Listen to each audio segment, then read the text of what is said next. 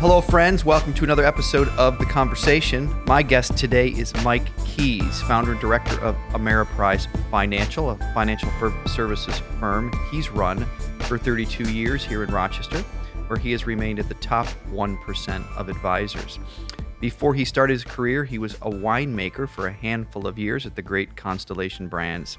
He is the author or co author of a 2018 book on leadership called Leading Brilliantly. Maybe we'll get into that in our conversation. He serves a number of places in the city, but we were just talking earlier about his uh, directing the board at 441 Ministries, which is a ministry here locally, here in the city. He has been a minister at large uh, to many men. I don't know if we'll get to that in uh, the 15 years that I have known him here in, uh, in at Browncroft. He's been married to Tammy for 32 years, has three grown children. Mike, it's great to have you here today. Welcome. Well, thank you, Rob. So, uh, you and I have been talking over the last um, couple weeks, um, even the last week or so, about the the stock markets. I want to just dive right in and talk about money, and then we'll work our way down. Sure. Um, so let's start with a real basic question that I think um, it's funny. I, I think I ask myself this question once a year because I, I still don't really always remember the answer about the stock market. So the stock market's been, even in the last 10 days, um, has gone, or maybe two weeks, has gone uh, both directions, um, uh, up and down and severely. Um, I think the other day was one of the biggest drops we've had in a long time. So I just want to ask a basic question of, you know, what, what, what is the relationship between the stock market and the and the economy? Yeah.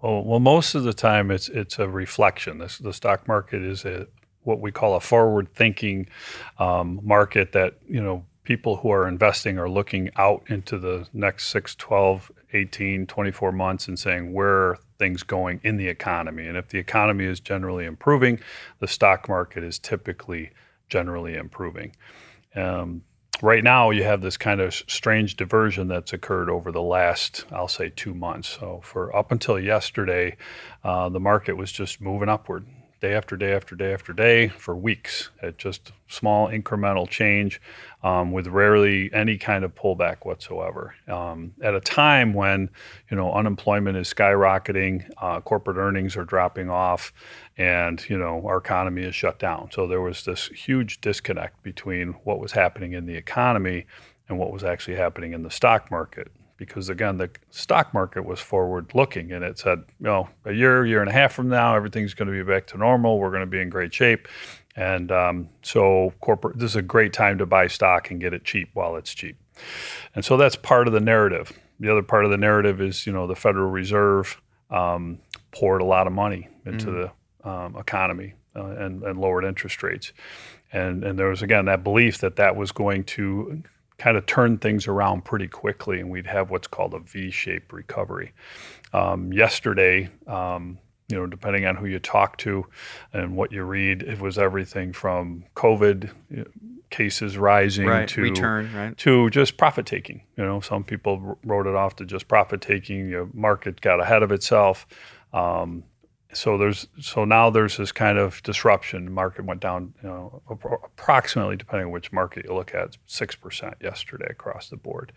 And um, let's put that in context. That's a very big drop. That's a big drop. Six percent in a single day is a huge drop. Yeah. yeah. So it's it, you know we haven't seen anything like that since the middle of March, and it's it's just you don't see that kind of a drop. Eighteen hundred points on the Dow, more than eighteen hundred points, and so that's you know it's kind of a unique thing. But it's interesting this year we've seen that kind of whipsaw you know 7% up 8% down it's it's a very strange thing but but normally speaking the economy and where it's headed um, should be reflected in the price of stock um, but we've had this kind of again strange diversion mm. because mm. the belief system is that a year year and a half things are going to be all better um, who knows so you just said who knows so i know you you, you can't um, know any more than any of us but um, that being said, this is your world. Um, yeah. What do you think?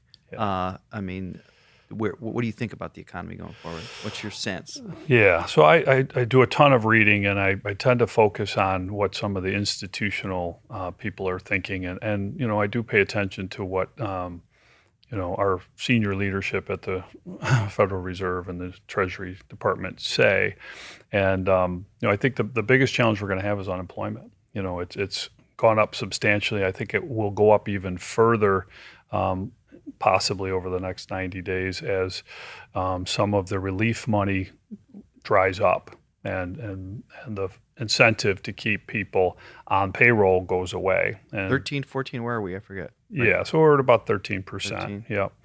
And, um, you know, it's 20 plus million people. And, you know, last month, two and a half million of those people went back to work. Um, I think some of them will go back to work. More of them will even become unemployed. The airlines haven't laid off yet because they took government money, uh, but they have an October 1st deadline. So the, the, airlines, you know, could see large layoffs come October 1st or, mm-hmm. or reduction.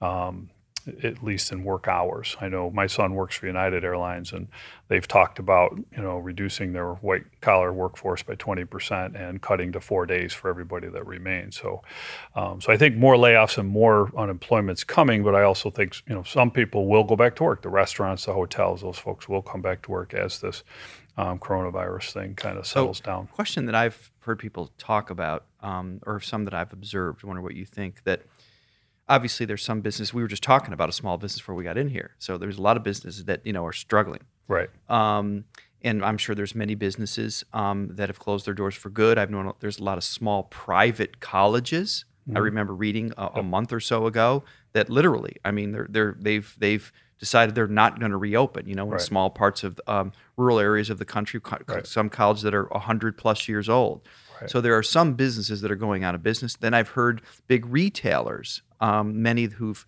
who've um, gone into bankruptcy or are about to. J.C. Penney's, uh, J. Crew, Neiman Marcus, um, other businesses. But here's my question um, about the economy. Do you think much of some of what we're talking about now, whether it's businesses that are closing, mm-hmm. closing for good, um, struggling or going to bankruptcy, is is this because um, you know this this unprecedented out of um, you know nowhere crisis that you couldn't anticipate has has really damaged the economy. In other words, it's an unforeseen force right. that has um, resulted in these businesses closing, or has this great disruption actually only accelerated parts of the economy that were already um, um, on their way because of whatever. Maybe big box stores were were already struggling because of the internet. Maybe small colleges were already struggling because of you know um, the changes in people getting to go to state schools for less money. I'm just wondering if some people have said that yes, it's it's a it's a um, it's a sad moment when anybody closes their business, but that many businesses or sectors of the economy were already on their way out, and the COVID 19 crisis only helped um, accelerate that. What do you think about that? Yeah, I, I, think it really depends on the industry. So I would say that um, the private college certainly was under stress given the state schools. I think you know the retail box store um, has been under deep stress for a long, long time. And we've watched, you know, traditional old companies like J.C. Penney and Sears, you know, just slowly, you know, deteriorate and, and, and go the way of the dinosaur. So right. um, I think those businesses clearly it, it, accelerated. I think in other cases, um, it pushed people who were struggling to do well. Um, over the edge. Um, some people maybe they were close to retirement or they were, you know, just not making a lot of money um, and, and trying their hand at uh, you know running their own business or, or running their own uh, sh- shop. Um, it, it, pushed them over the edge. It said enough's enough. I'm, I'm just going to go back to work and work for somebody rather than myself. Um, so I think you know it's a bit of both. Um, I think some some cases it very clearly accelerated what was probably inevitable, um, but I would say in many many cases um, it just took businesses that were kind of under stress to begin with, and um, just drove them, you know, to the ground. You mm. know, I think in the restaurant business, which is a very difficult business anyway, right. um, you know, you you you see a lot of biz- restaurants come in and go out, come in and go out. Um, Even in good times.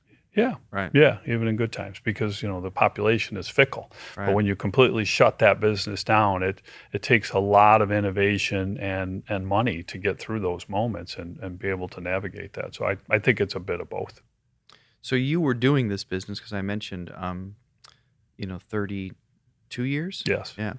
So um, you were in this business certainly in 2007, 8, and 9, Great Right. Recession or whatever we're calling it these days, Yep. and and and, and even in um, 9/11. Just give us some context. This is this is the same, better, worse relative to the economy. Yeah, it's, it's hard to say. History will tell us more, Right. Uh, but uh, it's, it's really hard to say. But it, you know, very different this time than, than anything we've seen before.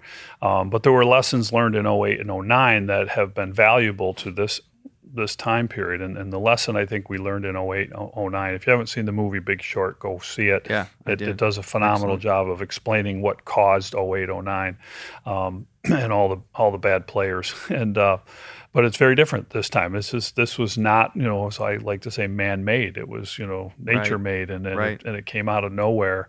Um, Much But- more broad yeah, in its um Yep. uh, It, it- yeah, and it's and it's the entire world, right? Right. That, that that went through this massive moment, and it was very quick and out of nowhere.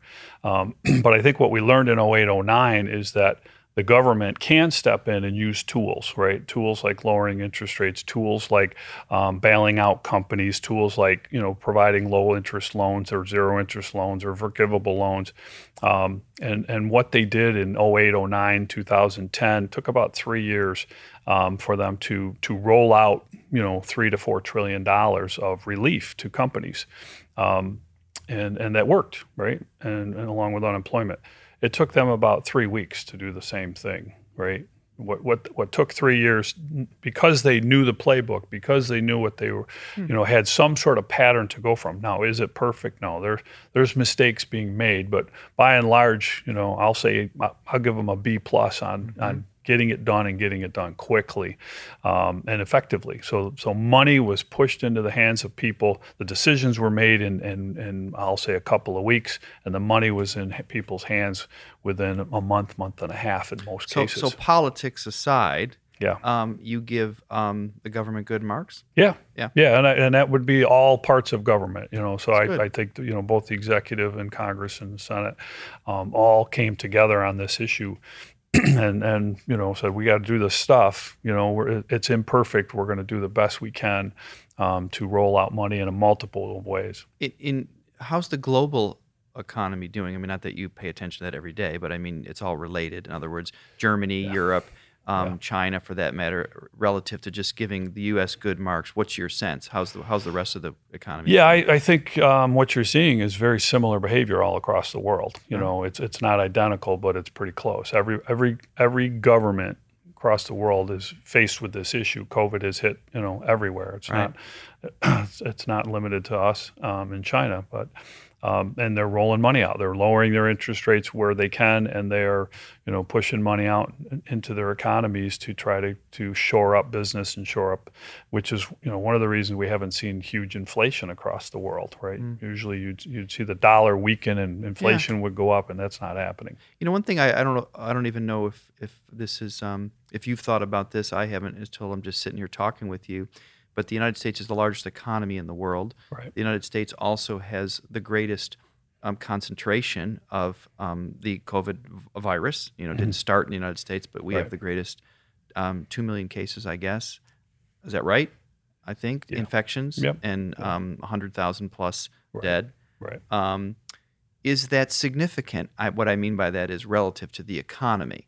Be, if the United if if we live, if we're in a global economy, Right. which I think we are, right? I mean, it's, we, we live in a global economy. You pull one part of the, you know, the the the uh, cloth, it affects another part. I don't know. That's maybe a poor metaphor, but I mean, it's it's a global economy that that, that there's there implications when big countries or major players have problems, right? Right. China, Yeah. United States, Europe. Um, we being the biggest economy in the world, whatever that means, you know that better than me, and having the greatest impact of the COVID virus here, um, is that um, what, what does that mean for the economy? Do you think? I mean, are we are we you know I don't know yeah. well, whenever you you know you shut off demand to a large degree, um, I mean, 70% of our economy is consumer spending. And, and when you shut that off, um, you, are shutting that off globally, right? Because we, we import a ton and, and from all over the world, um, primarily from China, but, but all over the world. And, and whenever you shut that off, that's going to have a major impact. Mm. Again, there's winners and losers, but mostly there's losers. There's, you know, I mean, um, you know, I think I see an Amazon or UPS truck in front of my house almost daily, sometimes two and three times so they're day. doing okay. Yeah, so you know we're yeah. getting we're getting groceries and we're right. getting toilet paper and all right. the stuff that we would normally go out and buy is coming to the house, but right. it's, so it's coming in a different form. But I yeah, huge implications. There's I an see. old saying that you know when the United States sneezes, the rest of the world catches a cold. I see, and I, and I think that's very true. Hmm. You know, we, we are you know we are the largest consumer right? So we, we don't just have the highest gdp we are the largest consumer of, of goods and services in the world and by far. And and that has a huge impact on global economies. Mm. so we could talk about the negative. I'm, I'm not going to do that because people do it too much. I mean you can say what you want to say. I'm talking about the economy. You know what's what what's going to happen? What we just talked a little bit about um, struggling industries but what opportunities do you see? And I don't mean like, you know, this stock or that stock, but I mean, when you look at um, where we might be and whether it's, you know, three months or a year, whatever, um, what are the opportunities? So, one of the books I, I love to recommend to people is a book called The Power of Habit right? It's a tremendous book, and it it really gets into this idea of if you can get somebody to create a habit around a certain set of behaviors, um, they'll continue that habit. And so what's happened during this COVID period is we've broken some old habits, which is, you know, get up, get in the car, go to work, come home, um, you know, go to the restaurant. All these habits that we used to have right. have kind of stopped automatically, and we've been stopped them for thir- for 90 days. And we've created new habits, right? So shopping online is a new habit. Working from home is a new habit. And I think that's where some of the opportunities are going to come is, is in that, you know, new world uh, of working from home, for example, being a big one. And, and you know, I was talking to some of my um, friends recently about this. You know, they used to go to conferences all over the country big, huge sales conferences, or and it costs companies millions of dollars to do these conferences. And these, I'm not talking the rah rah conference. I'm talking about a sales training meeting that you you used to get delivered in one location. They bring all the reps from all over the country. A company like Pfizer, for example, would do that. Um, and now they're doing those same meetings via Zoom or one right. of those electronic media, and it's taking three hours and costs them nothing. Right. Versus spending, you know, thirty million dollars to fly people, put them up in hotels, feed them, you know, wine them, dine them, and, and then send them home. And, and and all that lost productivity of being out of the field for two or three days. And so I think you know that's going to create efficiencies that companies are going to start questioning, you know, do we really need to bring all these people together for this? Can we just do right. it electronically? Right. How many people can actually work at home? You know, can we save on officing by having people work from home? Is there a real need to get in the car and commute back and forth? Yeah.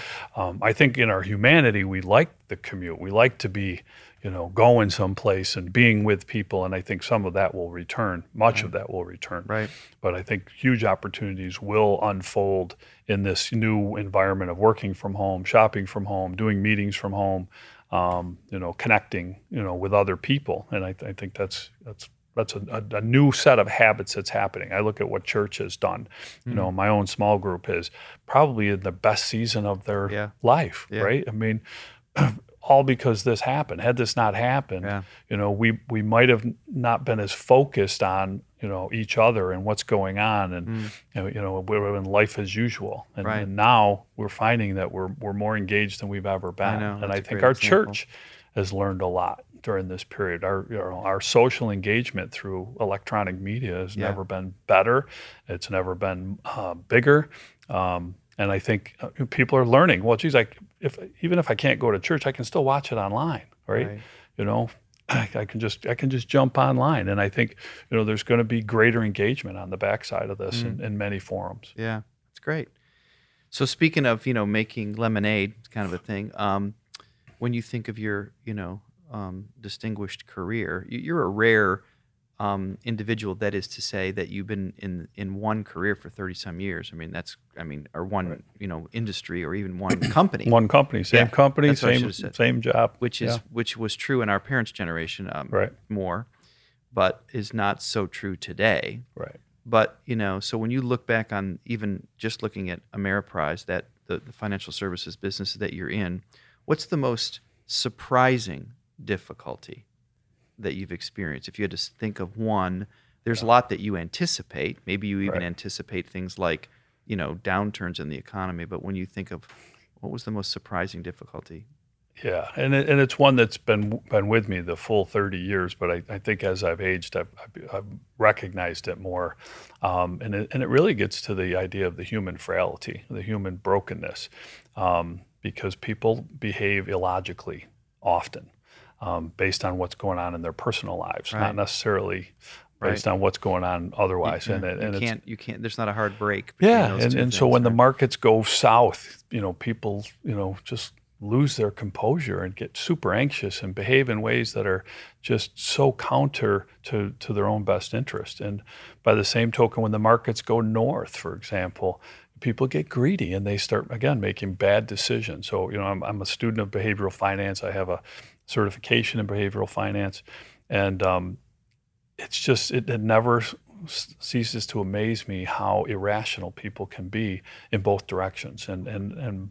And I've learned over the years that you know that's a that's the biggest challenge for a financial advisor is is not necessarily you know the book knowledge, not necessarily even the markets and the economy. It's it's helping people manage their emotions um, through it all because because it's not just what's happening in the markets and the economy it's what's happening in their personal lives you know whether they're you know having sh- struggles with their teenagers or struggle with their spouse or struggle at work or their boss and, or they have a health issue or crisis that's happening in their lives. And, and that creates a, a stressor that that leads to a, a fair degree of irrationality in people and it causes them to make decisions that are often not in their best interest. So when you so you're saying in so many words um, um, obviously you're not saying you know somebody's name here, but are you talking about your clients or your or your or your um, your um, other advisors, or when you say people? It's all of those. All of the above. It's all okay. of the above, yep. right? They're all human beings, right? So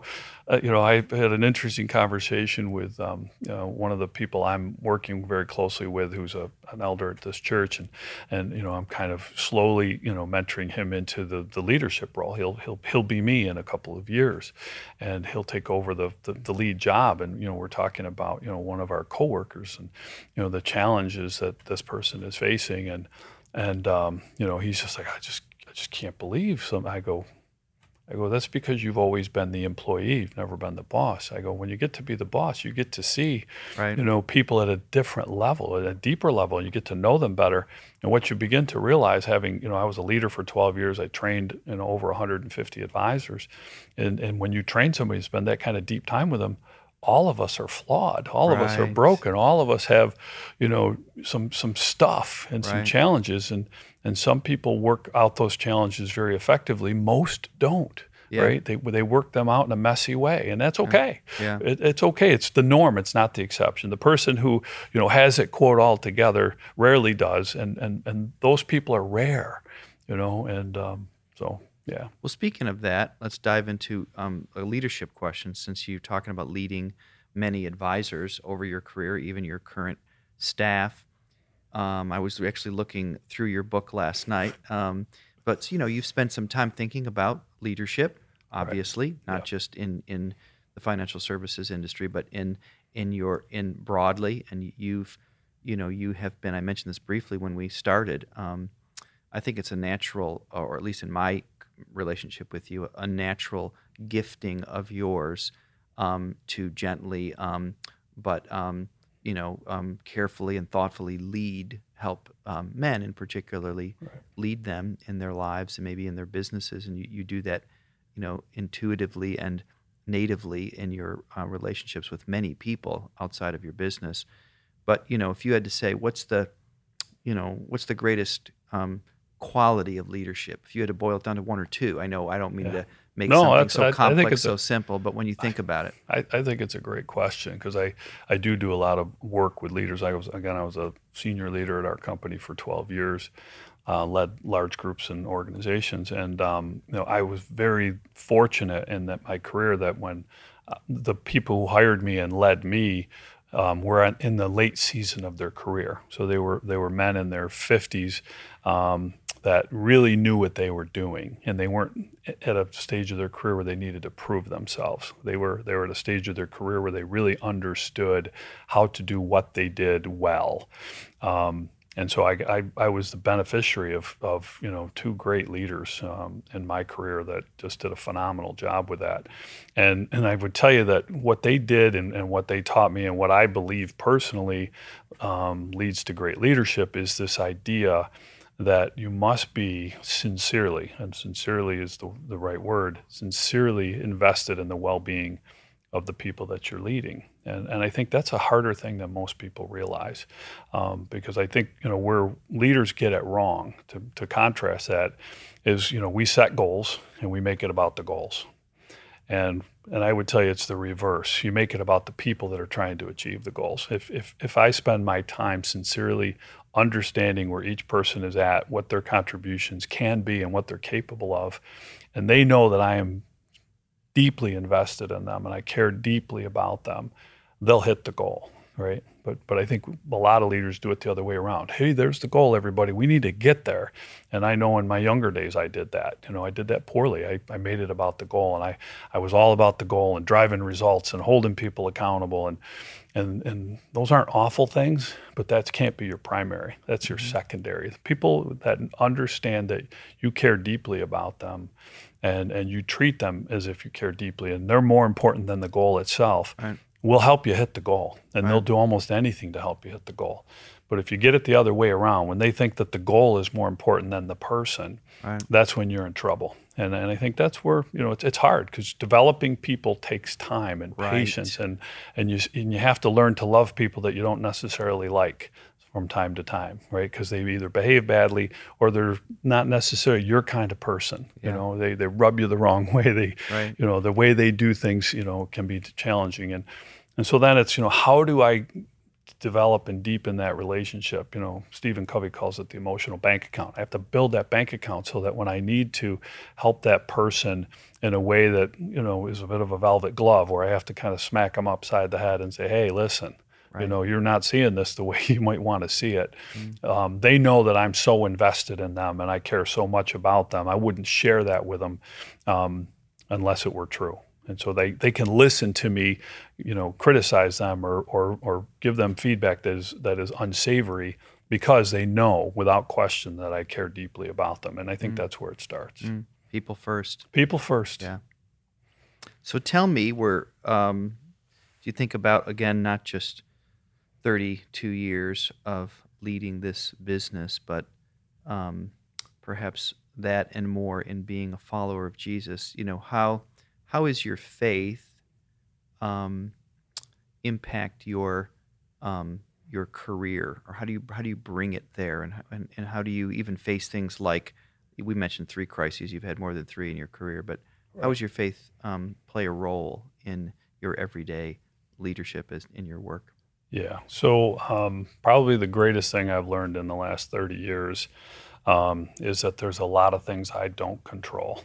There are a lot of things that um, I have no even influence over, and yet I have to live within that world and find a way to get through it. So I can't control the financial markets. I can't control the economy. I can't control the government. I can't control what one of the people that works with me or for me does. Um, there's just so much out of my control. What I what I can control is my my faith system. My you know who I know it does control all of that. Who is in charge, and and you know that's the real deep message of the gospel is that you know we have so much out of our control, but we can live a life attached to a God that cares deeply and loves us. And I can take great comfort in that, and I can I can draw tremendous hope from that and and that's where it, you know in in the face of all the uncertainties and the anxieties and and people who you know get all wound up by it I can separate myself and have that hope, have that peace that you can't get otherwise. Mm.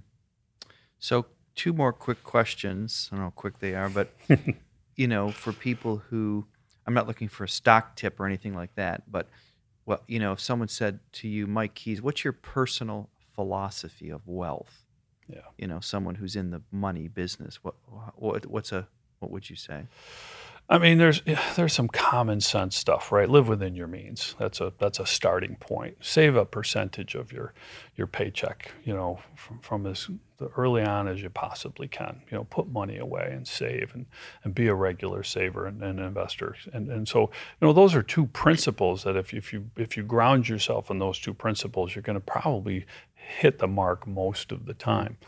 I, I think that the third for me and, and, this is where the joy of living comes from and, and that is you know share your wealth wealth right. of your knowledge wealth of your talent wealth of your of your money right i mean when you share that mm-hmm. the work that you do to earn it has more meaning right if, if i just work earn and save for the pure saving of it um, so that i'll have this huge pile of money someday in the future um, it lacks any kind of joy. It's it's a it becomes a monotonous chore mm.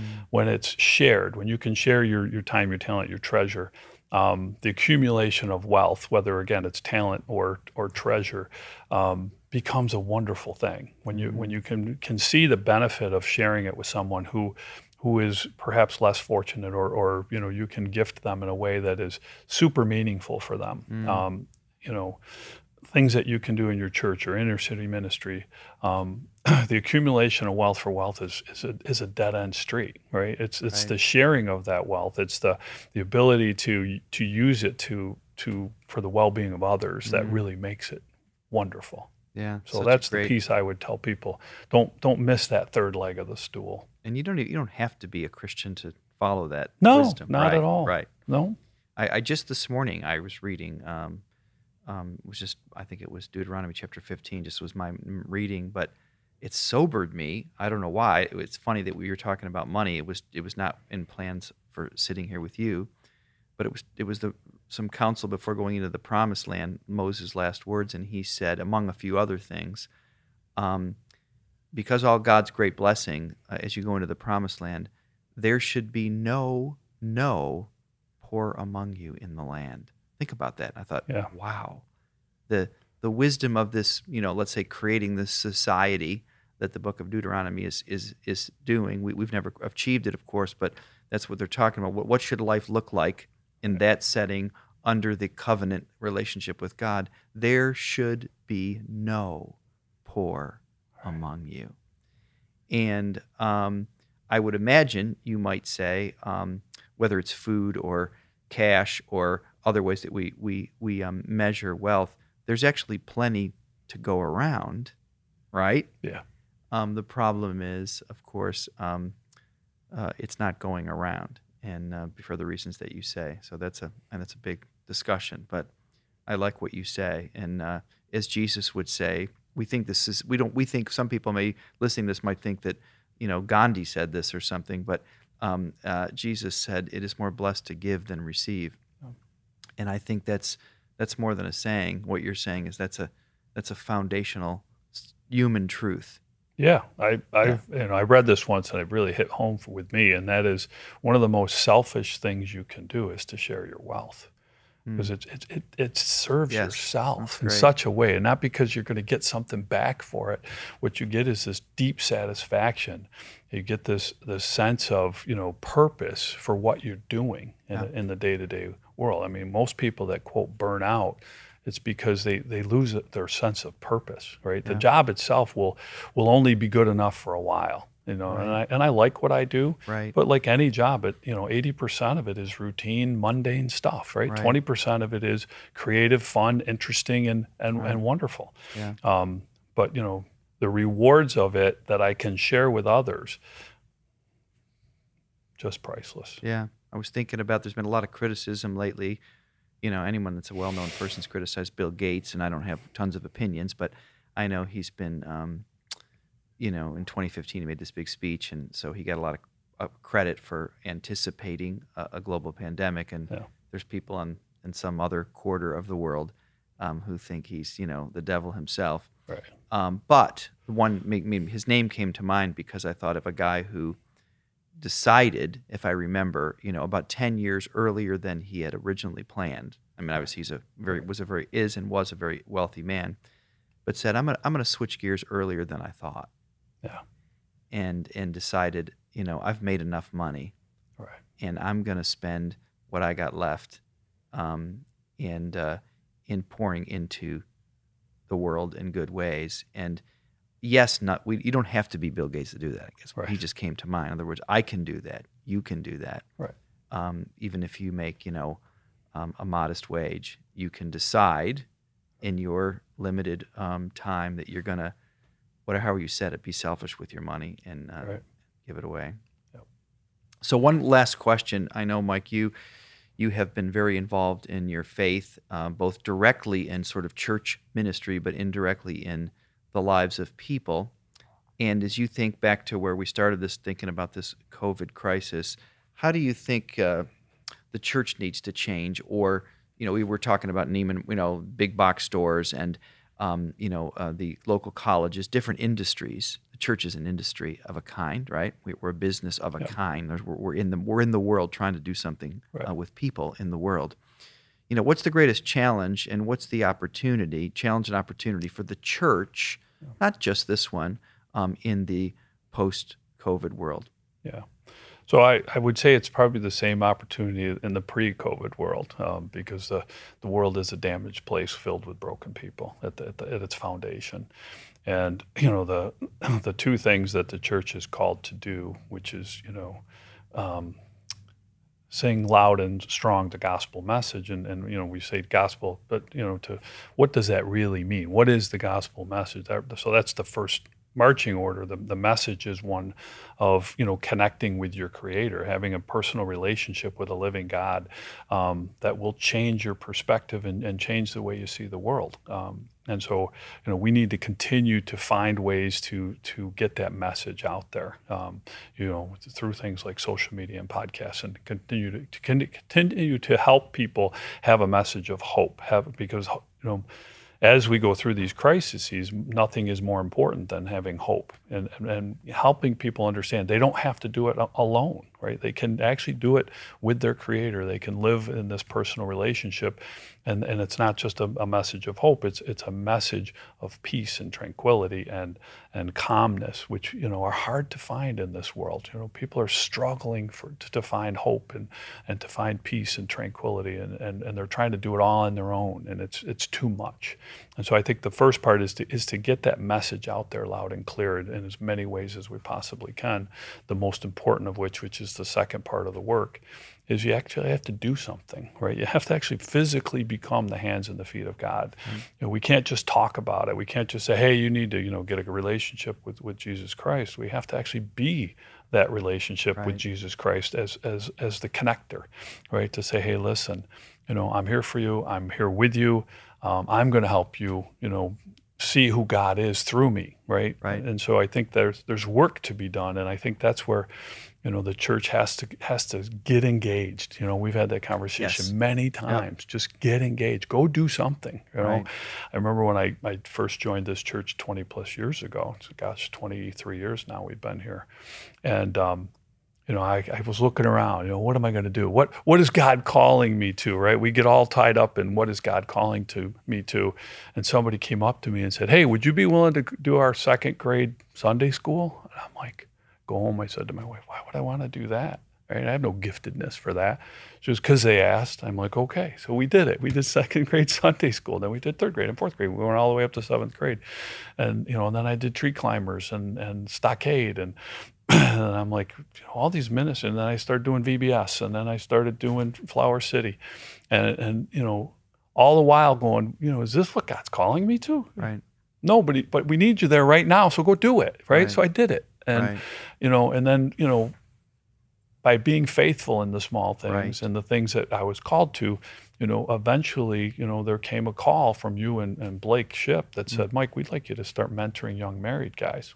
Because, you know, it's 20 years later and you're an old guy and you know stuff finally. Right, and right, so, right. Some and, and, and then, then I knew, I'm like, oh, wow, this is where I've belonged all along, right? But I, I wasn't ready for that at 35. I was ready for that at 50. Right. And so at 50, I had something to offer those people. At 35, I had nothing to offer those mm. people. So, So you it's know, here- interesting what you say. Saying yes to second grade Sunday school was your was a, a step towards um, uni- a, a non-linear step towards Right. getting ready for the uh, higher calling. Yeah, I had no idea. Yeah. But I think sometimes we spend way too much time thinking about That's right. rather than the, Yeah. the, the thing that's right in front of us Yeah. that somebody says, Can you help with this? Right? Yeah. My my involvement with 441, I'd like to tell you it was strategic and well thought out. Right. No, not at all. Right. My wife's boss goes to that church Right. and he said, They need someone with your experience to help them with a couple of things. Would you be willing to at least meet with their founder? Right. Okay Right. right? Yes. So the answer was yes. And I went in, and before I knew it, I was up to my eyeballs in it. And, Right. and it, because there were so many things in there that I had the talent to address, right. and I did. So, um, yeah, it's. I think we again we spend way too much time thinking about where where is God calling us versus there's an opportunity right in front of you. Just say yes to the thing. It's a great answer. Yeah. I, I sometimes I wonder if the whole you know in God's providence the the COVID one of the things in COVID um, crisis is you know He shut the church down so it would open itself up in in, diff- in new ways. Yeah. For what you're just saying. In other Yeah. words, we don't need to be here. That is in the building meeting um, to be the church. Obviously, um, somebody said this. I think it was um, I don't know, it was Tony Dungy or somebody I was just listening to recently said, you know, who talked about a football as an example, as a as an analogy or a metaphor, and he said, you know, when you when you see if you're watching professional football or, or any football, you know, the team gets in a huddle. Now there's no there's no um, um, mics in this. In other words, that's that's the the game is comes is played when they get out of the huddle All right. And he said, um, but they still do that. And he even he even gave the background. I forgot what it was. Of, of, of it was it wasn't it was something less obvious than they're just calling the play. There's some reason they do these huddles back in the beginning of the, the of the origins of of American football. But anyway, he said the church gathering, which is so important, is the huddle. Right. That's what this guy was saying. In It's it's important, but it's not the game. Right. The game is not the huddle. Right. The Sunday morning experience is is you, you know you're you're you're calling a play, I guess. Right. You're you're you're um there's something meaningful going on, but that's not the game. It's kind of what you're saying. Right. Yeah. Exactly. So, well, Mike, thank you My for the time. Thank uh, you. Enjoyed it, and friends, I uh, look forward to continuing the conversation very soon.